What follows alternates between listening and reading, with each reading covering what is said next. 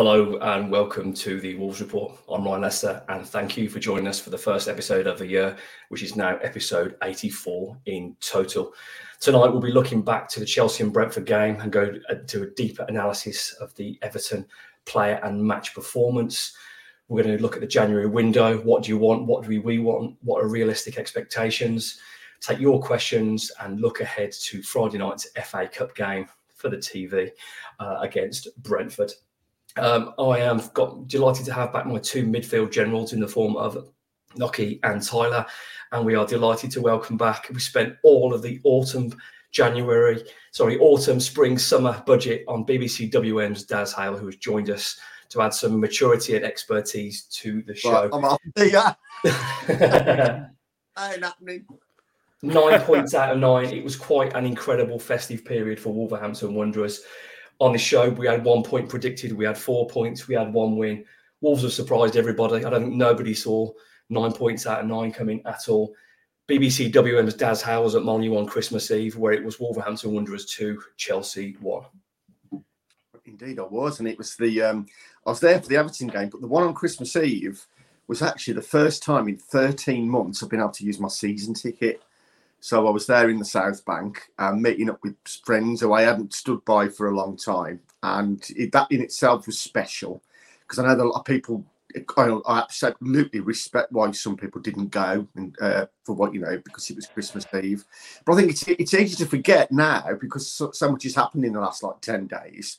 We went into that game after what happened at West Ham and the teams below, Sheffield United had got that draw at Villa, but Luton and Burnley had both won. And we went into that game seven points clear of the bottom three and thinking, well, hang on, you know, we, we need to get once it gets below 10, I start to get a little bit twitchy. Um, and I thought we were fantastic. And um, we, I think we controlled the game for long periods. Obviously, Raheem Sterling spent most of it rolling around on the floor. And credit to the referee. Was it was it Coote? Was it the ref? I can't remember. Who just kept telling him to yes, get It was Coote. Yeah, he booked yeah. him right on, didn't he? Yeah, yeah. The first time he did it in the penalty area, he, he actually right there. You go. And it was a strong referee. He weren't putting up with anything. And um, I think that just set the tone for the rest of Christmas, just to get to that ten point uh, margin again. And it, it just calmed me down, and I think a few other people down as well. What what was interesting about that, Tyler? I would I would say at the start of that game, it looked like one way traffic. It looked like a matter of time of when Chelsea are going to score.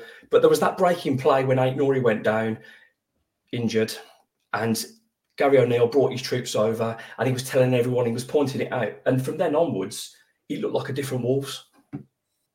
Yeah, bit of I can swear, I can't I? A bit of shithousery from Wolves, wasn't it, for once? Which again we we talked about wanting to see a bit more of.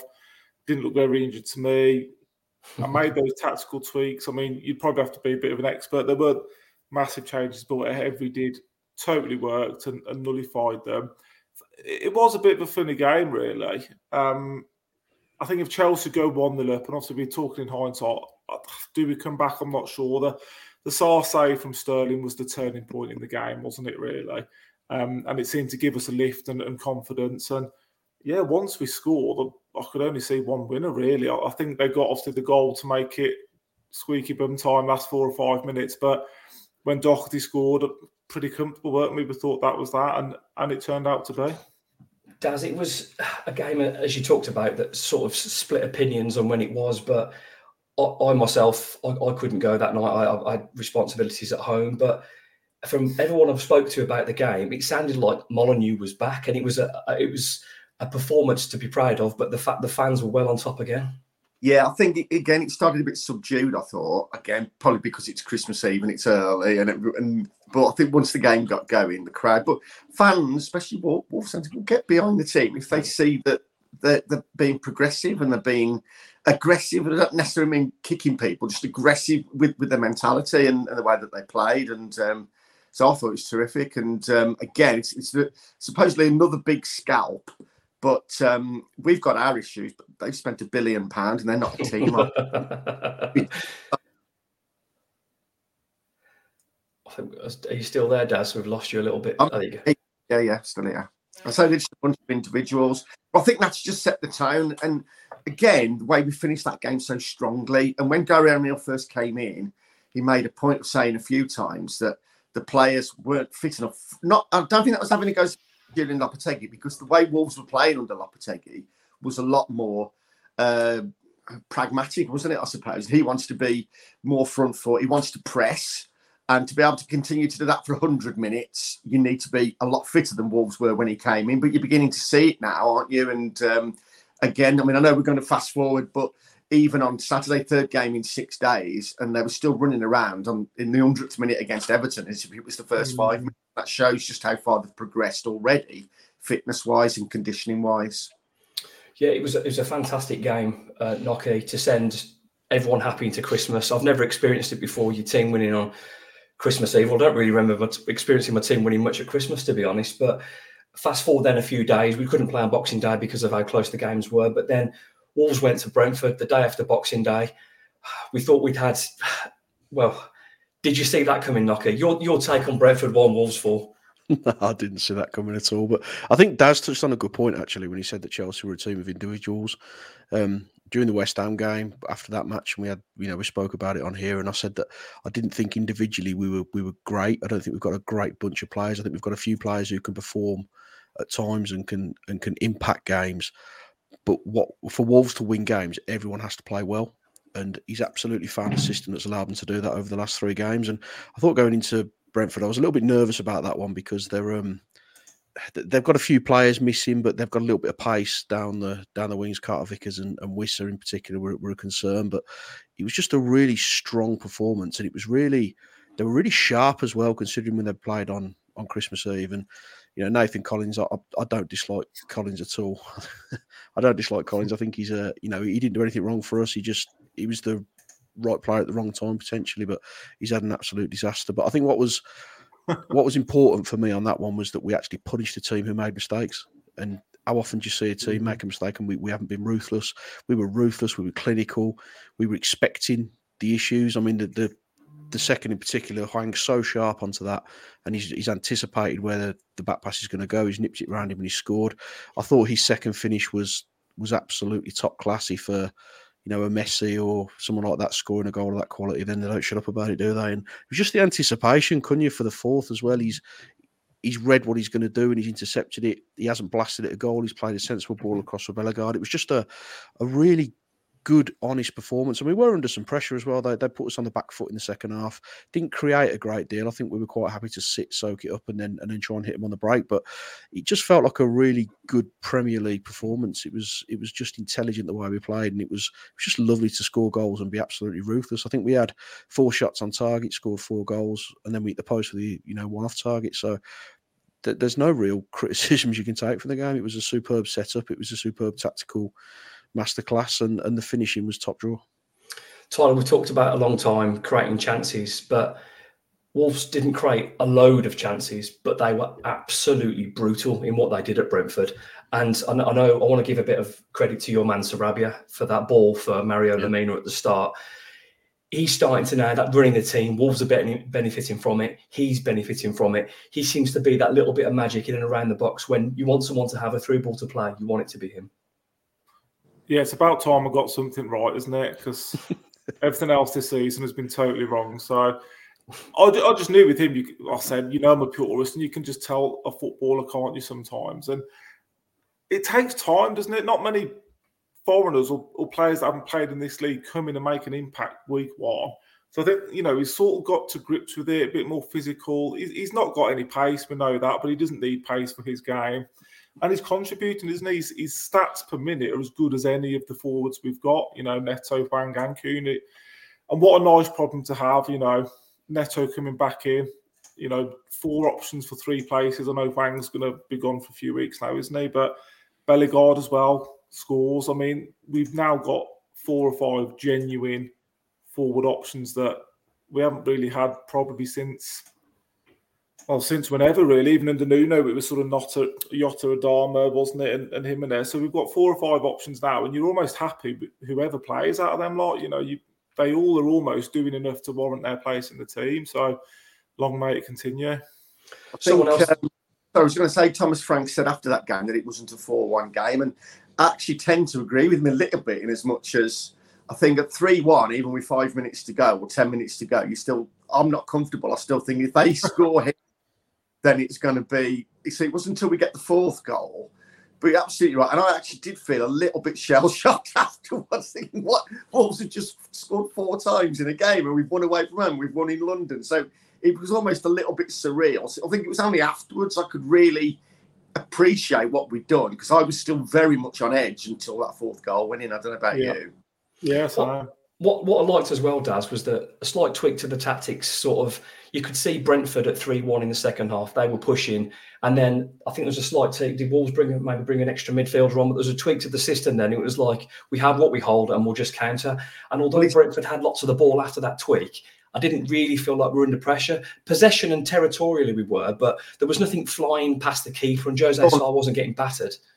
Yeah, and, and he said it a number of times now that um, he is changing. I mean, you touched upon it a few moments ago with the Chelsea game that he does change things within a game and he expects the players. And he says they're getting more to the point now where they're beginning to recognise it themselves. And I, I think this um, this myth, all footballers are stupid. Well, I'll tell you what, you if you want to sit in on one of those uh, tactical sessions when they start going through the analytics of it all, it's in elite football, a Premier League footballer now has to play the game in their head as much as with their feet. And uh, credit to the players that they're adapting to it as well. Uh, but yeah, I mean, the, the old the idea of having an identity, what way are we going to play? I don't think that's going to exist anymore. And with five substitutes, games are changing, players are having to be a lot more flexible as well. And I think he got it hopelessly wrong at West Ham. I still don't know what on earth he was doing at West Ham. No need to press West Ham when they want to be pressed. back with three wins and three tactical masterclasses. Yeah, Br- Brentford was fantastic. I mean, I just I wasn't expecting it. I don't think anyone was, but a special mention as well for Hwang Chan. I know he only played sort of like 40 minutes or so in that game, but the anticipation to read the Collins pass, I think you have to credit that. People say it's a tapping, but you've still got to put the effort in. You've got to, as soon as Collins' back was turned, he was making that run. He anticipated it, nipped in front of the keeper.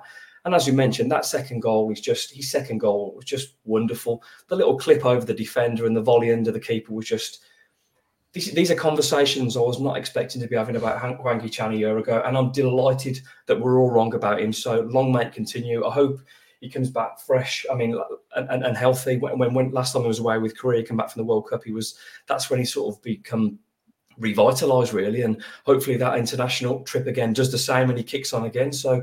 10 goals in 20 Premier League games isn't something I thought would be possible for him, but delighted to be wrong fantastic Hwang Chan. Many other great performances that night as well, but I, I want to focus more on the Everton game now, the more recent one. We can talk about the player performances more. Um, you are watching episode 84 of the Wolves Report with BBC WM's Daz Hale, Mark Not, Chris Tyler, and myself, Ryan Lester. This show comes out live. You can comment on Twitter, Facebook, or YouTube. We'll get up any, as many comments as we can. I've done that so far. Lots of people wishing us Happy New Year. Happy New Year to you guys as well. And thank you for joining us for episode 84. Nocky, we were six points out of six. I don't want to say it felt like a free hit against Everton because that's a ridiculous thing to say, but you thought you'd done your work over Christmas. If you'd have taken six, offered six points before, you'd have absolutely taken it. But Wolves saved the best till last. I cannot recall a Wolves performance as complete as that performance against Everton, where it finished Wolves three, Everton nil. I think out of the three games we had, this is one I was probably most worried Same. about. Um, I think Chelsea, have, you know, you never know what you're going to get with them. We knew that Brentford had injuries. I feel like Everton had turned a corner. They, they'd knocked away that, that 10 point deduction they'd had and they looked a decent side, especially in midfield. And then, you know, we, we lost Mario. Um, obviously, you know, all the best to him and his family. We understand the reasons behind that, but it still leaves a hole in our midfield that we're trying to fill. And I was concerned that that Gomes Lemina partnership isn't going to be as effective with Doyle or with with Bubakar if he was to come in. So I was a little bit concerned about it. But some of the football we played and some of the some of the passing, some of the movement, we were taking players on. Hwang was Hwang and Cunha in particular, I thought were were just creating so many problems for them defensively. The movement, the pace, they were pulling people out of position. We had midfielders filling that space. We had defenders moving on, and it just a, it was just such a complete performance. Like you say, I mean, we've seen Wolves win, and we've seen them have a, a decent forty-five or a decent sixty minutes. And even against Brentford, I think Daz touched on it that we were never comfortable in that game. You never felt the game was out of out of sight. This one, as soon as the first hit the net, you didn't really see a way back for Everton because of the way we were playing. It was hmm. just, it was such a mature performance, and uh, and one of the things we spoke after the West Ham game was we didn't really pass with any kind of intent. We didn't really seem to have a, a plan of what we wanted to do with the ball. Whereas every time West Ham had the ball, you knew exactly what they were trying to do. They were breaking the lines, and but we were exactly the same. Every pass was was full of intent. Every time we had the ball, you could see what we were looking to try and do. We were trying to break. We were trying to hit the flanks. We just we're just operating at such a high level in that game, and it certainly wasn't a performance I was particularly expecting, especially on the back of having three games in you know six six odd days. It was it was just fantastic to watch, and I think they probably got away with three 0 when we had a couple of goals disallowed as well. But I think on the balance of play, if all sort of it five or six in that game, I really don't think they could have complained. Does the the, the performance was absolutely tremendous. And traditionally, this is a game, Sean Dyche, Everton. In the past, Wolves would be bullied. I mean, I've got memories of that 4 0 at home, Chris Wood hat trick at Molineux. Wolves were just battered and bruised and kicked that day. But and I, and I say this in the most sincere of ways in terms of football, but Wolves were the bullies, and I really liked it. I I think we all thought it was going to be a battle. We all thought it was going to be a scrap, and yet I agree with uh, with Nocky that from the first whistle, Wolves were in total control. They were fitter, they were stronger, yeah. they were sharper, and there was a real swagger about Wolves. Mm. And it got to the point where I mean, like, couldn't enjoy it at Brentford until we scored the fourth. It was back to enjoy it against Chelsea, then they scored to make it 2 1. Saturday, as soon as that second goal went in, it was a question of how many. I mean, Sean Dyche, they were tired. Well, they played the same amount, amount of games as Wolves. I think we time. had less rest, didn't we? Yeah. It was, it, it just made me feel that at the start of the season, I think uh, we know what happened the fire sale in the summer, the departure of Lopetegui just before the season started. Everybody, I thought, me included, thought it was going to be a season to endure. It's now going to be a season to enjoy because we're virtually safe already. We've got 28 points, probably need, worst case scenario, two more wins because over the last five, six years, 34, 35 is enough. I don't think it'll be that many this year. So let's get those six points as soon as we can and then enjoy the ride. And it's going to be a completely different season. It just feels after a couple of years of treading water that now that we can actually tap the handbrake up and just look ahead and feel as if it's the club that's beginning to progress again. And hopefully, with the finances being, uh, the purse strings being loosened next summer as well, hopefully we, we've we've we've um, managed to negotiate the choppy waters. I mean, I've all these all these water analogies, and hopefully now we can we can look forward to the next couple of three years. Tyler, you you like me and well, all of us really, we want to see the purest of the purest form of football. But we were all concerned on Saturday the the miss, the absence, the understandable miss of, of Mario Lemina was going to be a big one because his presence, his performances, his goals recently, he's a huge miss. But that performance without him, it felt like it was for him, a team mm. that was all for him. But going back to that pure side of the game, that that football is as good and as pure as I've seen Wolves since I, I can't even remember the last time there was that much football. You can hear the in the ground. Oh, oh hearing it, and you're like, "This is so good." Steady on, so I know it's past nine o'clock, but steady on. Imagine when someone's listening to this. Who's in the other room next door? but it was, yeah. and I mean, you know, you've done well when you've got people sort of trying to find the man of the match, and there's four or five names, and and you you couldn't pick one. I don't think. I personally thought João Gomes was outstanding. I thought he made he made up for Lemina's loss, and he just let Doyle play and pick his passes. I mean, the move where he had the shot that Pickford saved. I'm yeah. sorry, I, I, I, don't remember Wolves putting a move. It was like, like you know the goal, the Wolves goal against Spurs about 15, 20 years ago under McCarthy with about 52 passes. Yeah, Dave yeah. Jones scored. I think this was better.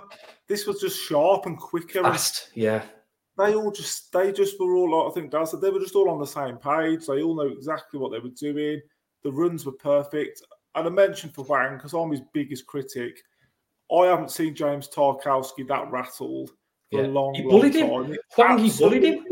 Bullied him, and he. I just thought he was a walking red card. I'm surprised he sort of managed to calm down a bit to see the game out. But oh, you could you could list off every player, but for me, Gomes was just imperious in midfield. He did he was everywhere, and yeah, of five six nil, thought Pickford was outstanding for them, and that tells you a lot. If we've won three 0 he made some brilliant saves. Um, And I think you're right. I think that could be the most complete performance I've seen from Wolves in the Premier League ever. Yeah, it was good. It was it was unbelievably good. But while we're talking about performances, then let's go through, and I'll start off because, frankly, quite frankly, he could have had Father Christmas in goal, and he wouldn't have had nothing to do. But Jose Sa had literally nothing to do. Everton didn't have a shot on target.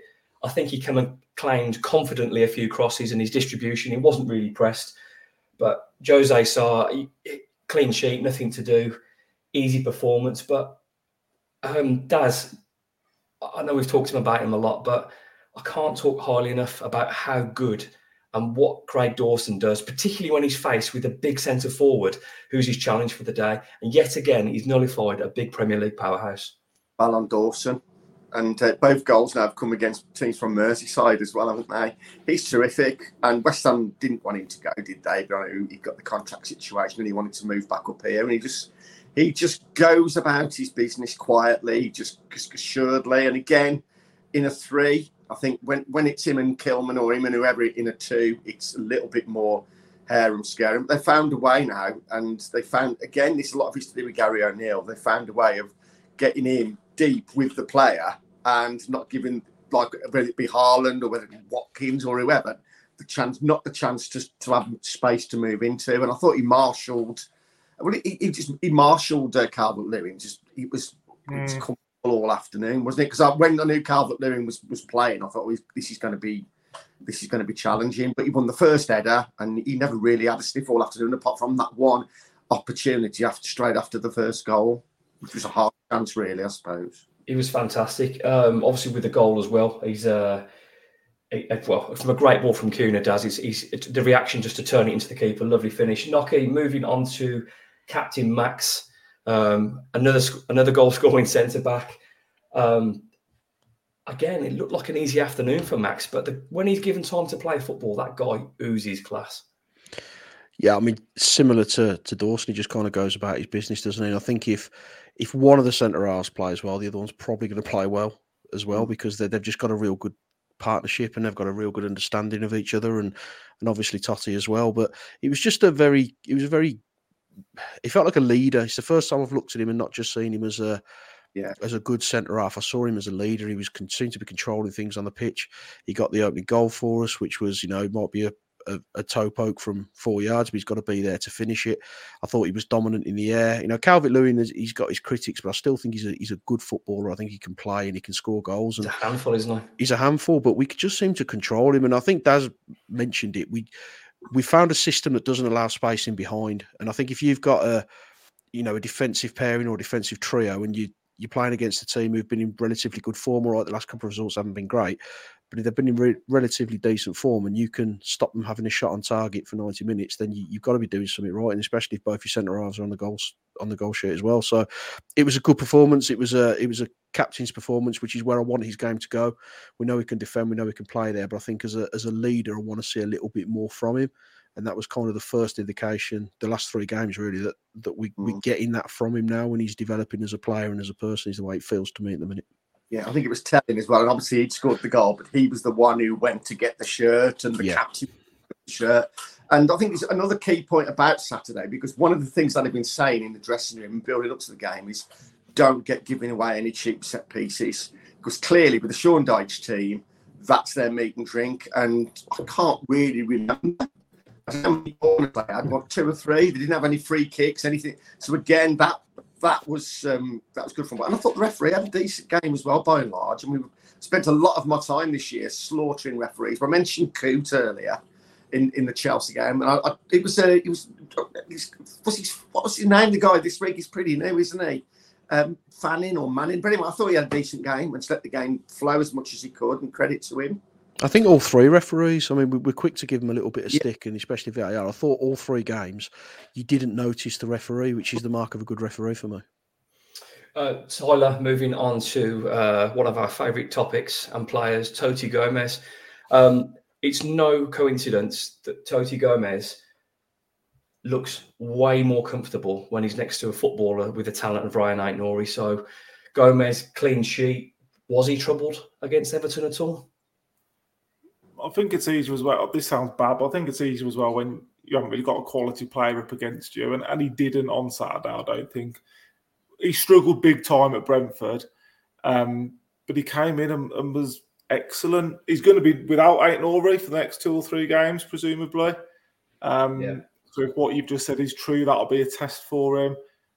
Sort of what Nocky said. It, it sounds really basic, but when they play well as a unit, they play well, and when they look a bit shaky as a unit, they all look a bit shaky, don't they? But he was fine. I think he he's got that position his now, hasn't he? And while Aït-Nouri's there and he hasn't really got to get forward, he hasn't really got to do too much, has he? He's quite comfortable in getting the ball now and either just checking inside and playing it or passing it to Aït-Nouri. He, he doesn't have to do too much with that side of his game. So you know what I think I, I think, it, I think it is with, with, with Toti is that you could pass Aït-Nouri the ball anywhere and you could hit it at him as hard as you like. That mm. guy is so comfortable on a football. And when you've got that get out pass every time, he's not afraid to, he doesn't, Aït-Nouri will come and collect in front of two or three people and he's not fussed. So he's going to be a big miss. But while we're on the topic of Aït-Nouri, Daz, one of the most, if not the most naturally gifted left backs in the Premier League. Oh, 100%. And I think, taking back to the Toti Gomes thing, is that when Ray Ray Aït-Nouri first came, I think he scored on his debut, didn't he, against Crystal Palace? Yeah, and he was a bit up and down, and he was a bit raw, and it took him a couple of years, and then the last manager didn't even fancy him and bomb him out the door. I think it's it's easy to forget that the Toti Gomes hasn't. He's been a first team player for just over a year, wasn't he? I think he's, he's he made a, played a couple of games and he scored Liverpool, didn't he? We thought he got the winner in the cup, and I think he's still pretty raw, and I think he's still learning. And um, but when you give him a job to do, when it was the Aston Villa game, he was man marking Moussa Diaby to the point where they had to take him off. He didn't get a kick. So that side of his game is good. But I think, again, when he's got Rayan Aït-Nouri alongside him, it just frees him up a little bit more to let him just concentrate on the defending side of it. And, and with Aït-Nouri, it'd be he's up there now. Well, I think he's up there with, with the best now. And he's, he's, he's added consistency to his game. And again, when you think, as I said a few moments ago, that the last manager who it felt like when you look back at it, was actually doing us felt like he was doing us a favour being here. Let you know, I, you know, I'll I'll come when I'm ready. I'll come. This guy now is getting the best out of him, and I think Gary O'Neill is getting the best out of all of the players now. They've really bought into what he wants to do, and it's for the first time since Nuno. Now I feel there's a real connection, and I just feel as if it's a club now that's that's going that's progressing again. Absolutely. Nocky, tell me about Nelson Semedo. Um, I know he, he really splits opinion, Nelson, but if he could just add quality in the final third, he'd be some footballer. But it's a, sol- a solid game. And I thought, considering that's his third game in six days, that guy did not stop. I thought he played well. He, he pays the price for his lack of a final ball or his lack of Mm. maybe intelligence in the final third. He, he, doesn't pick the right pass. He doesn't do the right thing. But I think other than that, he's.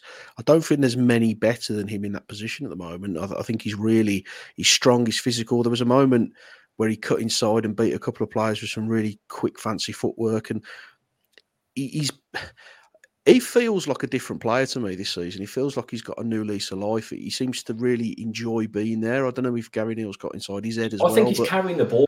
He looks free when he's carrying it. Yeah, I, I, think he's done. He's done this with a couple of players. I mean, with Sarabia, he spent most of his time last season getting chalk on his boots, whereas O'Neill's just said to him, "Go and do what you want. Go and play wherever you want." Do what you want and your, your quality is going to shine through. And I kind of feel like he's doing that with a few of the players and Nelson in particular. I mean, after we beat, I think it was after we beat Chelsea, he blasted a bit of profanity in front of the TV, and that's not something you'd expect from him. He's just not really shown any signs of that previously, but it was just raw passion, and there just seems to be something about him now that he's he's he wants to be there. You feel like he wants to be part of the club, and I kind of get that with all of them. I don't I don't get the impression now we've got a a Nunez who's here for a, a, quick deal and he wants a, he wants out the door. It feels like the players, as Daz said, are invested in what no we're doing. There's no egos, no. There's no. They're working for each other, and you know they all three goals are run over and got Lemina's shirt because that's what it means to them as a team. So I thought he, he played really well. When you've got eight already the side, you know you, are not going to shine in that position because he's the one who's going to take the ball forward. He's the one who's going to advance you into the areas. Semedo does a different kind of job where he'll try to defensively be solid, but for me, he was as good as anybody else on the pitch because I just thought he was really intelligent, really solid, did his job to a T. And and again, he's in a he's in a defensive unit which hasn't conceded a goal or a shot. So a good. And now I know onto the FA Cup, Ryan, but I think it's it's also worth you know we know that Rayan Aït-Nouri's gone away and Hwang Hee-chan's gone away.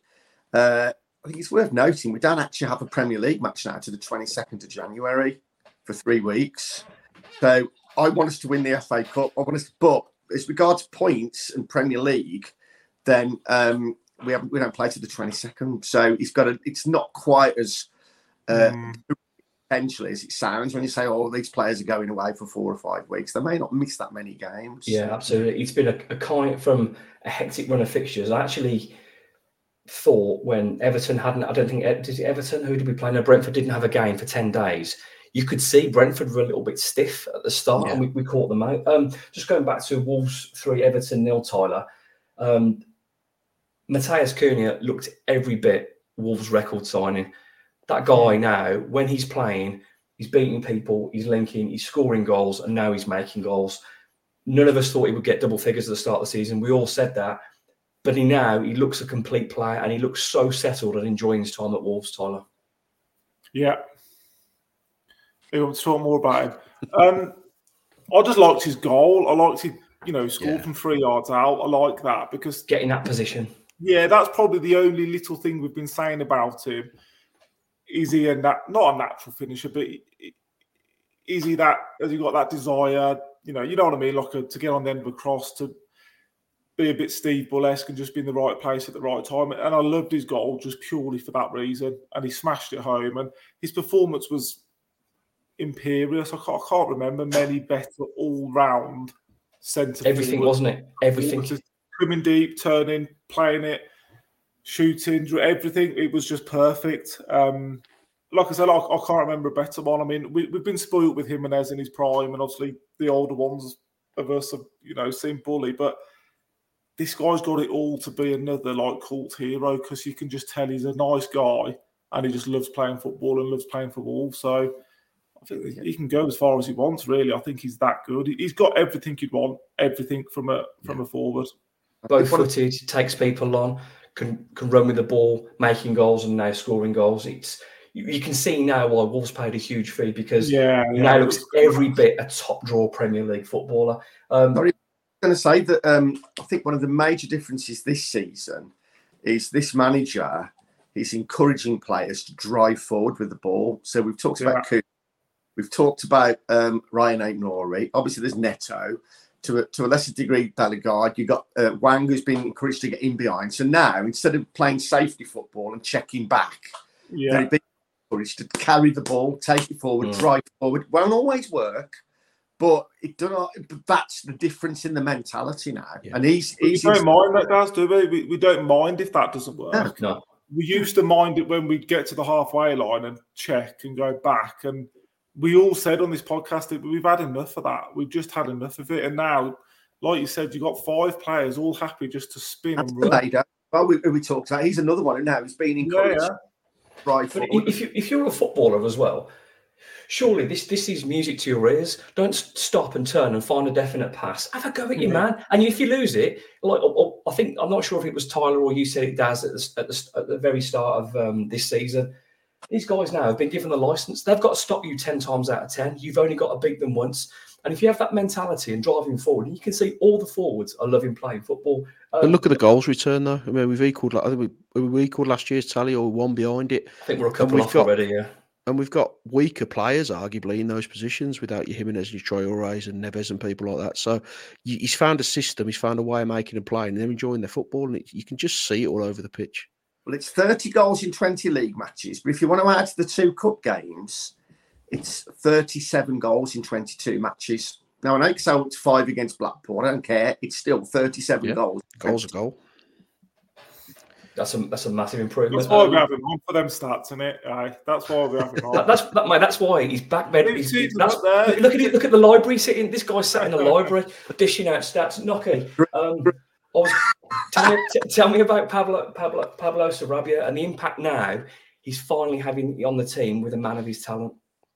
He was a player I was 100% sure would be out the door, if not last summer, this this mm. window coming up. And he's just been brilliant. He's so composed. He's such an intelligent head. And we completely wasted him. I think Lopetegui wasted him with what he was doing with him because he was making him get, he was making him play wide, which didn't suit him. He hasn't got any pace, but he's got such a football brain. And, and I think it was him who played um, Hwang through for Cunha's goal with just yeah. an intelligent, just he, he, doesn't even look at the pass. He just knows exactly what to do. And bang, he's played it blind, and, and Hwang's in behind, and and you know the ball's in the back of the net. So he just as I said earlier, he's he's not in a position now where he's regimented in what he's got to do. It almost feels like Gary O'Neill said, "You know how to play football. You know what you need to do. Go out there and find those pockets." And he just finds little little bubbles all over the pitch, little pockets of space. And he reminds me, he's similar to a bit of a Cesc Fabregas in the way that he plays.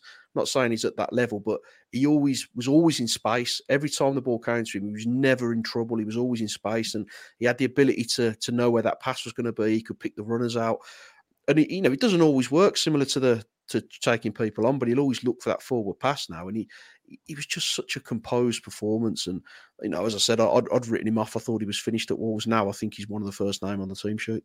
He's had quite, time do I think. Yeah. Quite quite often, I think footballers enjoy playing with other technical footballers. Enjoy playing with technical footballers. And I don't think it's any surprise that, that Doyle and Sarabia linked up a lot in that game because that short, sharp passes, that's what they want to play, and that's their that's their game. Um, Daz, um, again, I didn't think we'll be saying this, but Hwang Hee-chan's leaving some big big boots to fill for the next few weeks. But again, as Tyler said earlier on, he's bullied Tarkowski, and he looked like a proper number nine on Saturday. wasn't Saturday, but yeah, it was. And um, I was a little bit gutted from he didn't get his goal because obviously he had the one disallowed for offside. There's a couple in the first 10 minutes when he got in behind as well. And that was a terrific save from Pickford. But he's now the real deal. And again, we were talking before we came on air how all of a sudden now transfer window time, there's all sorts of people being linked and there's all stories about everyone. I think that's great. It just shows that they're actually at the top of their game. And I think there's more to come from him as well. And again, it's just been if you look at this this manager, this coach, he's he's found a way of improving players. And I think we've talked about three or four now. Um, and with and with Hwang, it's got to the point now where he just he seems to embrace the pressure because when you go there now, we I don't think we actually un, understand the magnitude of just how big a deal he is, especially over you know in South Korea and there's fans coming out to watch him. He's the poster boy. There's a lot of pressure on him, and yet he, he, he plays with humility. He's a team player. And I just feel like there's more to come. I really feel as if he's just going to get better and better. Yeah, it's great to be having this conversation. And um, if he carries on this ratio and ends up with 20 goals this season, I'm not sure that he will, but that that would be absolutely incredible. Um, last but not least, as a, as a, as a double act here, Tyler, Tommy Doyle and João Gomes, the area of the pitch absolutely dominated Everton. Hmm. I haven't got enough word. I, th- I thought they were both outstanding. And I mean, how old are they between them? Like, are they 21 and 22 or something? Yeah, I'm, I'm, my age. They're yeah, they're younger than, yeah. well, and I think he's playing darts, isn't it? I don't know. Well, I was watching the darts, and you think about that, and you think, well, he's 16, but then you think about them two, and and they were imperial, like they were genuinely brilliant, and for for kids so young to put performances like that, and I was really happy for Doyle because he struggled at Sheffield United when he last he started. I was so happy for him because they were big boots to fill, like you just mentioned. Hwang's are. Lemina was Lemina's probably in the form of his life, arguably, isn't he? And we didn't notice he wasn't there at all. And I think that's the biggest compliment you can play to him. I love the way he gets it, and his first instinct is is forwards. Can I get us moving forward? Can I get us on an attack? Um, they just complemented each other perfectly sorry, I was to say he got the option. He could have gone Boo, Boubacar Traore. He got Hodge fit again as well on the bench, who like who loves a bit of a scrap. But instead, he went for the footballer against an Everton team, and I think again that Gary O'Neill. Absolutely. And even when um, slightly different, but even when Boubacar came on, it, it, a couple of his touches were beautiful. Yeah. That little really touch he did on the run was fantastic. Yeah, got us onto a couple of attacks. I mean, again, we talked about the forward positions, but if you can have four or five central midfielder players in that type of form, happy days. You know, we're going to talk about transfers, but I'm almost inclined at the moment to think, sod it, let's just keep these boys playing together. Perfectly taking into the direction of transfers there for the And next that's why you have me on, Ryan. That's what Abs- you know. absolutely. Just I just need Nocky to do something now, and we've completely completed the set.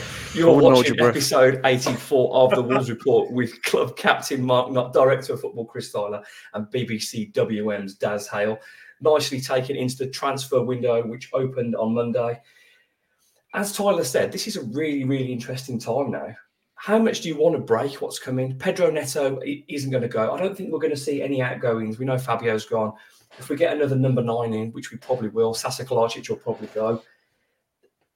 Daz, how much do you want to change this? Do, do we continue with what we've got? Do we get the nine that suits the profile, a mobile, strong centre forward that can link the play and also probably turn and go as well? If, if for me, if Wolves just did that that win this window, I think I'll be quite happy. I was talking to Mike Taylor about this on Saturday before the game, and he was saying, you know, has the way Wolves have done so well this season possibly caused a bit of a rethink in January as regards keep your powder dry and go full value next summer because it's not. It depends what it depends what they want to do and what the, where, where they want to go this season, isn't it? I mean, I'd written down the names of the ones reporting twelve months ago, which completely saved us. And like Cunha, Dawson, Lemina, Gomes. What a window. Or without those, we, we'd be in the championship now. That's Sarabia as well now. All those guys are, are yes, all yeah, those guys are delivering now. yeah, yeah. Um, so they he definitely wants another forward player, and it's. I think the thing is, as well, it's about adding options, isn't it? And uh, the nucleus is there, and I think even the Neto stuff now. I mean, for the money we'd want for Neto, I think if, if you're one of those clubs who can afford that, you'd be thinking, yeah, but he, he's just had another bad bad injury for three months. We'll keep an eye on him. You know, he might. He, so I don't think he'll go in up till the summer at least. But he does want to bring in. He doesn't clearly. Well, Fabio's gone. He clearly doesn't fancy Sasa Kalajdzic. So if he can get a forward, whether it be a number nine or another player who can play across the front three, who will give him what he wants, because obviously I think you need to be high energy, you need to be able to press, you need to have legs, then they'll do that. I think, and the, the, all the all the noises coming out is that they're looking to do that. But I don't think if you get to the end of the window and we haven't, I don't think it's the end of the world now, do you? Whereas No, I, this- I agree. I, I think for, I think we have to Oh. Get another number nine in if Sasha's to go because if he's not going to use Sasha, Sasha needs to play. So maybe there can be something done there because there's no point having a player like that if we're not going to use him. He begrudgingly uses him when when someone's knackered. So if he doesn't fit the bill, let's get someone else in on loan. Um, this sort of uh, just sinks in nicely with Kev Taylor asks. Uh, would the guys like to see uh, who, who would the guys like to see brought in as a centre forward in January? No, the, the two recent names, Tyler, early one, there was um, Boulaye Dia that's playing in Italy, Serie I mean, he kicked up a bit of a stink when he didn't get the transfer. I think Wolves have apparently gone back in for him, trying to a loan with a guarantee to buy. And another one, which I think is probably more realistic, Nocky, um, Ché Adams from Southampton. I know, I know Daz talked about this in the past. This has been linked. Tyler Nocky, how, how would you feel if it was? I mean, he his contract runs out June 24. Um, six goals and two assists in 22 games this season. He's been a sub quite a bit of the time. I- I mean, would he suits the profile more? I'm happy with that because I think if, if he's he's got six months left on his contract, what are Wolves paying five six million quid for him, Tyler? I I think it could be a bit of a no-brainer signing, really. If, if you can get him on a on a loan and then at the end of the season, I, I like that sort of profile. We, we talked about we wouldn't get him, but the Solanke type profile, and, and I like the look of the guy at um, Burnley as well, Foster. He's got Yeah. that.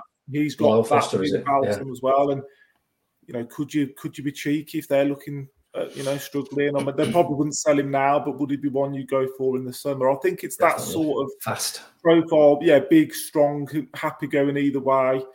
Adams works for me, not as for me. Fabio and Sasa gone. Get him in and around the squad.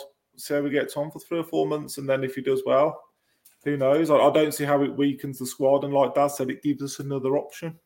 Lucky Ché Adams, uh, proven Premier League player, not, not not the highest of goals, but he's got around 10 goal contributions plus every season he's been there. Scores, creates, mobile, strong. I, I don't see how that's much of a risk when you already know what he can do. And if he's got players like Neto, Sarabia, Hwang, Cunha off him, that kind of option can bring more out of those players as well. it's a deal which feels right for me. It feels like a sort of deal that we would be looking at. Um, we're not in a position where we have to buy anyone, but we're also got to be conscious that Europe's not a million miles away, so it's not. Well, we said it, hasn't it? Well, we could be in that conversation, and that's and that's something that we could potentially be looking at. I think Adams works purely because he knows he's not going to play every week. Um, I think if everybody's fit, as it stands at the moment with the goals we're scoring, you, you don't you don't look to change that for me. I think the system works as it does, but it's a squad game now, and you need options from the bench.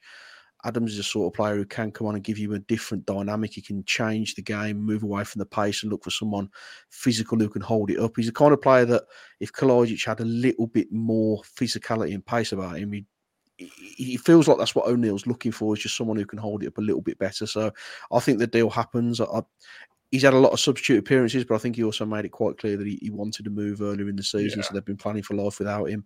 And oh. as you say, six months, it's going to cost us peanuts to get him on loan for that period of time. And then I think if he impresses, he gets a chance of a contract, doesn't he? So it feels like a sensible one. And I don't, I don't think we'll do a great deal more. I know that's that kid we're looking at for 12 million young lad who's who's on loan now to the end of the season. I think those are the kind of deals that we'll be looking at is preparing for next season. But in terms of what we look at to make us better, then Adams definitely improves the squad.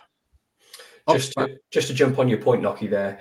Um, Wolves are three points off a place in European football and 13 points clear of the relegation zone. So it's very, I mean, I don't want to talk about it. I just want to keep enjoying no, it. I, I don't think it's ridiculous. I don't think we'll get. I don't think we're ready for you. I don't think we're quite at that level yet. Um, but it's nice to be in that conversation because all the conversations we've been in up to this point is can we survive in the league? So to be there and in having a sniff of it, and you win a couple more games in the next sort of four or five matches, and you, you you know you're deep in the conversation, aren't you? So it's not beyond the realms of possibility. Look what Villa are doing, and I'd argue that their squad isn't phenomenal. They've just found a way to win games, and I think that's something similar that, that we could potentially look at. Daz Wayne asks, how surprised are you guys with how well Gary O'Neill has done? And be honest, did you have serious doubts when he was first appointed? Well, I think the three of us. I was confident. Away, away I think the, the, three of us away from uh, from Daz were concerned, but equally we could understand with no money keeping a squad up, which he did last year with Bournemouth. But Daz, just answering Wayne's question, really, how well has Gary O'Neill done, and how surprised are you by the direction Wolves are travelling in?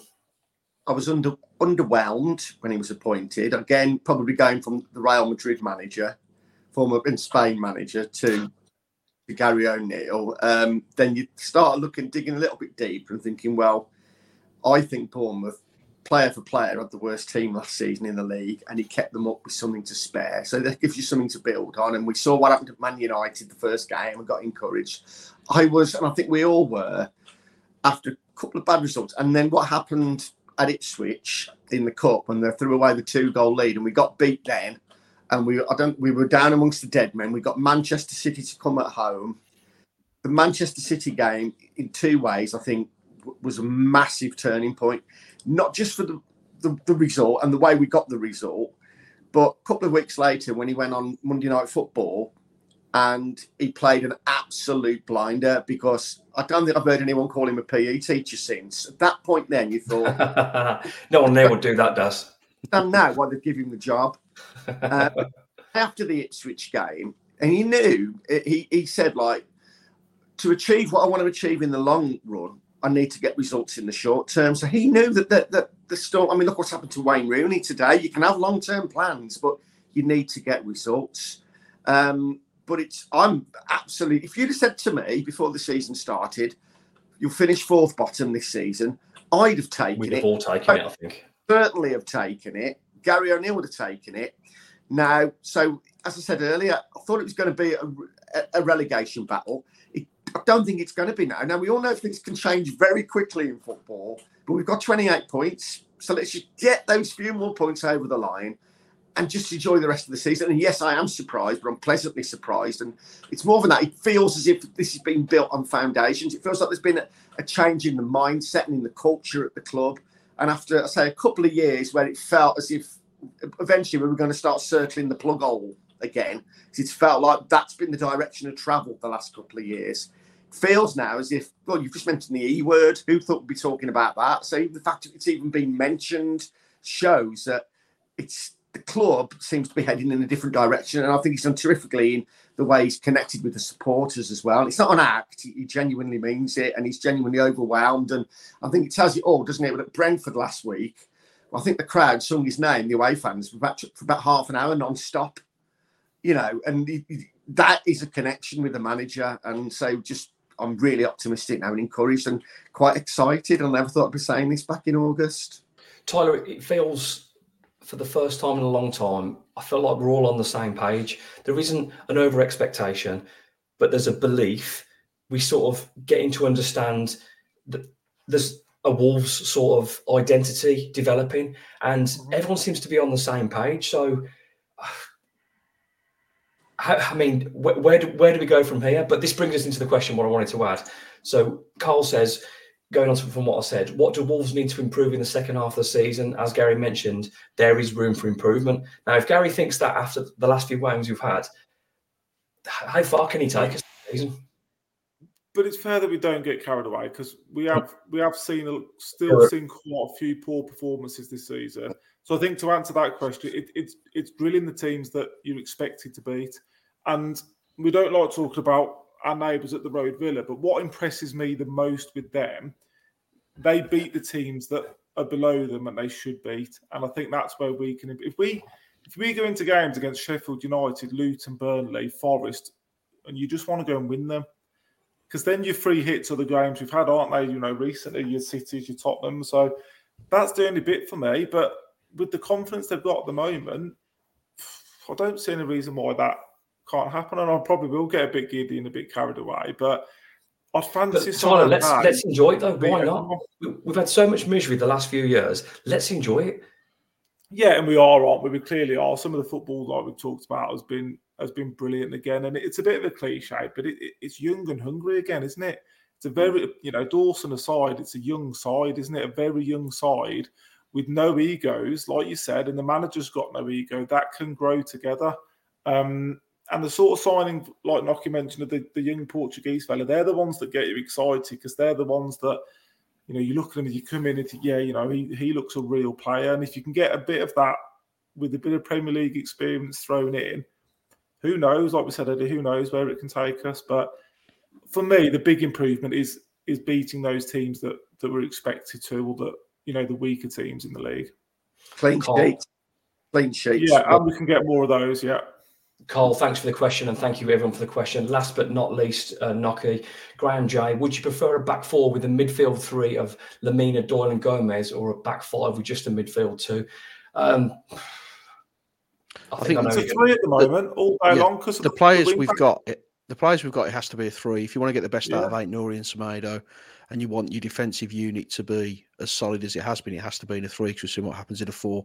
I think the long term vision is probably going to be a four.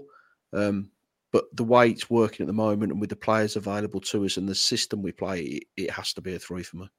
Do you know what's so good about this though, Daz? At the moment, we've and quite often, I mean, I'd, I'd, include Nuno in this as well. The downfall of most managers is their stubbornness and their reluctance to change, and even mid-game or going with the same system.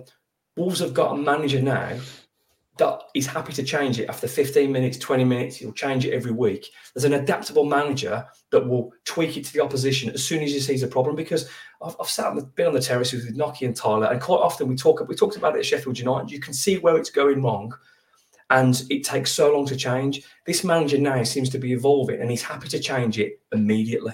Well, look, you know, um, 12, 13 months ago, I was taken. Everton did it worked. He kept them up but look at the contrast now for a one-dimensional manager, and, and good luck. You know, fair dues to him. He'll hope he can up and all that. But and you look at football has it's not been evolution; it's been revolution over the last two years tactically. And I've touched upon this earlier, especially with the five substitutions rule now. It's the way that the game's played. You used to say before, no two halves of football are the same. I don't think any 20 minutes of football are the same now. At the elite level, you need to be able to adapt and adapt quickly to what you're doing. And you're probably playing two, three, four different systems sometimes within a game. And, and to the naked eye, it looks like you might not even realise that it's changed, but there are things that change. And you, you've got elite coaches. And I think we've got a coach now who is a thinker. He's very forensic. He studies the game, and he's up there, up, with the top ones in as regards of where the game is right now, rather than where it was six months ago, or a year ago, or two years ago. So I think that's encouraging. He's got a lot to learn as well. It's only his second year as a manager, and he's mm. making mistakes. Uh, but I, I, think young and hungry as, as a team, but also in the management as well, with, with Derry alongside him. And it probably helps as well because instead of having a guy coming in who's 20 years older than throwing teacups up the wall and shouting at me, he's only finished playing five minutes ago. So he's he's in the he's he, within he knows what the modern day footballer needs because he was one not long ago, and I think that helps as well. Um, moving on to the final set, great stuff from there, Daz. By the way, thank you, and thank you for the questions. We put out a tweet each week. I get on as many as I can, so thank you for being part of the show, and, and, and it's a massive part of it. Nocky on Friday night um, for TV purposes, unless you live in the UK, uh, Wolves are heading to uh, Brentford again in the cup. Now, the FA Cup or any cup means so much, and I think there'll be. I've seen people suggesting it on social media. There'll be a real temptation. I know there's not a huge squad, but there'll be a real temptation to maybe drop a Joe Hodgson or a Doherty. And no disrespect to those players, Lucky, I don't think Wolves can play anything but the strongest team. And the reason for that is they've had six days six days off, and as Dan said, then they've got over two weeks left afterwards. I think we've given ourselves an opportunity with the with the last three games to have a bit of a run at this now. Mm. Um, you know, we were all there when we we reached the semi final, and and that was there were some fantastic games in that. You think of the Man United home game, and, and the cup's still special to me. It's it's still something that I'd I'd love in my lifetime to see Wolves win. I don't know if that'll ever happen. I doubt it, but seasons like this when you've you you should be safe. I think if Wolves go down from where we are now, something has to really badly fall off. So it's a chance to have a bit of a go at it and, and just just see what you can do. If you can avoid those, you know, those top two or three sides for you know the first two or three rounds, you give yourself a chance, don't you? So I'd like to see us go strong. We've got the break afterwards. We know there's going to be players missing. Brentford have still got injuries. They've still got a lot of players missing themselves. So I don't think they're going to be 100% in what they put out there. So why not have a run at it? What's you know worst case scenario? You might as well just have a crack at it and see if you can you can have a bit of a decent cut run to go along with what's been a decent first half of the season. Tyler, any more flexibility in your thinking, or is there no excuses but just to play the best team that you've got? Well, there's a minimum of two changes, isn't there, with Ait-Nouri and Hwang. I don't really see any reason you need to change more than that.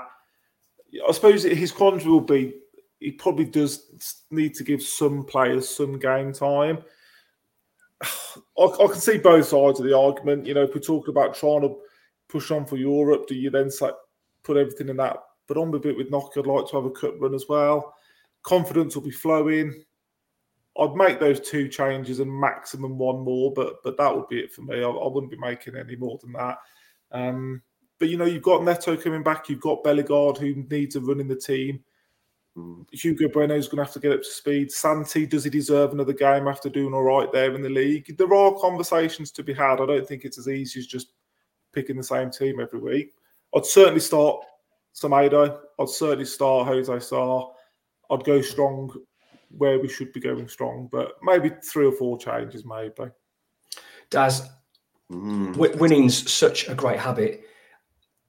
If Wolves do make changes and then they lose, you're sitting on a loss for over two weeks then. Mm. I mean, I, have made my thoughts pretty clear on this. I, I don't think there's any excuse to play anything but the best team. They've had six days off, they've got two weeks off play your best team.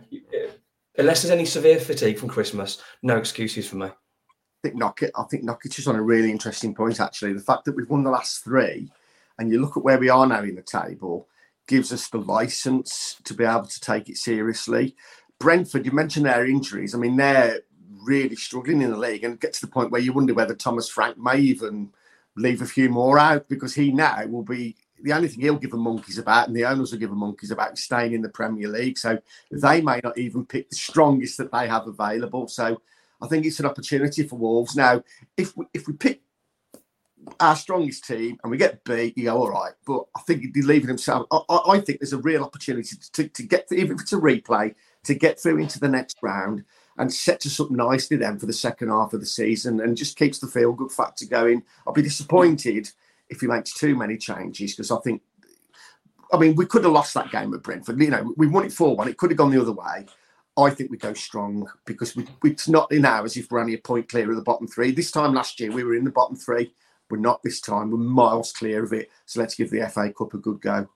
Is there any temptation for anybody to start Neto, or is it something like we, are we talking? I would start him. I'd, I'd start right, him. Yeah. I'd look. I'd look to give him 45, 60 minutes maybe, just to just to get some. some I mean, that's one change. It's not weakness though, is it? It's, it's nice to, nice to have, but well, if you lose Hwang and you put Neto in, and you maybe switch things around, play Cunha further over, you've got mm. options to do that. But I would. like. I prefer to see him start than come on from the bench. I think you get those minutes in his legs early, and then maybe with the quality he's got and the players that we've got around him, we could perhaps potentially kill the game off early, and then you know there's a, there's a chance to bring a few off again. Then, isn't there? The one position I definitely wouldn't change, and I don't mean this disrespectfully, but we cannot have a cup keeper again because I feel like that's cost us in the past. I felt like that. That may, have hurt, that may have that may have hurt us in a, a huge game in recent times. I'm not pointing any blame, but I think the other keeper may have done a bit better. I don't think we can afford to be treating it like the League Cup. This is enormous. This is Wolverhampton Wanderers, and we haven't won a, won a trophy since 1980. We probably won't win it this year, but you know what? Let's do our best and try and find out. Let's just have a go at it. Um, rounding up the show of episode 84, it's predictions time. Um, Tyler, we're going to go. We're travelling down on Friday. Looking forward to it. Um, give me your Glad first you score and prediction. um, I just fancy to go and do a job there. And Get in there. Get, it's probably getting giddy. When Tyler's positive, you know it's good. Oh no, you know it's, no, it's all going to go wrong. Sorry, everyone, but I think I think Daz is right. They're panicking. They won't be interested, and I think we'll go and win three one. Wow, don't get many of them from Tyler. Nocky. Oh, I think we'll win three 0 Oh my god! What's happened? I, I, do. I've got a little. I've got a little sneaky. Oh Pedro Neto starts. Oh, bang. Game's over by half time. Oh my! God, the clips if this goes wrong are going to be What's horrendous. Happened What's happened there? Going to be slaughtered. Me boys. and Tyler are usually accurate in everything we say, so there shouldn't there shouldn't be any risk. we have the expert, last but not least, BBC WM's Daz Hale for the prediction for Brentford v Wolves in the FA Cup and first scorer, please no expert. I'm going one one because there's just too much. Oh on. no, not a replay. That's one, the last thing. Oh, yeah. Or possibly a Collins own goal. oh, um, I didn't catch it. Sorry, I didn't catch your first scorer. Well, I said Kilman or possibly a Collins oh, goal. yeah, we'll take that. Oh, Daz, one, one, one, one would almost feel like a defeat. The last thing we need lose four 0 Yeah, imagine playing Brentford four, play Brentford four times in six weeks. Oh, sound lads, that'd be really nice. That would really enjoy that. Um, I'm going to go with a comprehensive Brentford nil Wolves two. Um, I'm going to go with Matheus Cunha. I can't help myself. You know what? Eventually, I'm going to get it right. This has been episode 84 of the Wolves Report. Thank you so much for joining us. Thank you and Happy New Year to all my pundits on the show Nocky, club captain, director of football Chris Tyler, and BBC WM's Daz Hale, who you can join on weeknights at 6 pm for the football phone-in and the Saturdays and Sundays when there are games. Daz. I'm back on Thursday. Got tomorrow off. Annual, all annual part part part time on the football phone-in. This has been episode 84. Happy New Year. Thank you for joining us. Love the Wolves.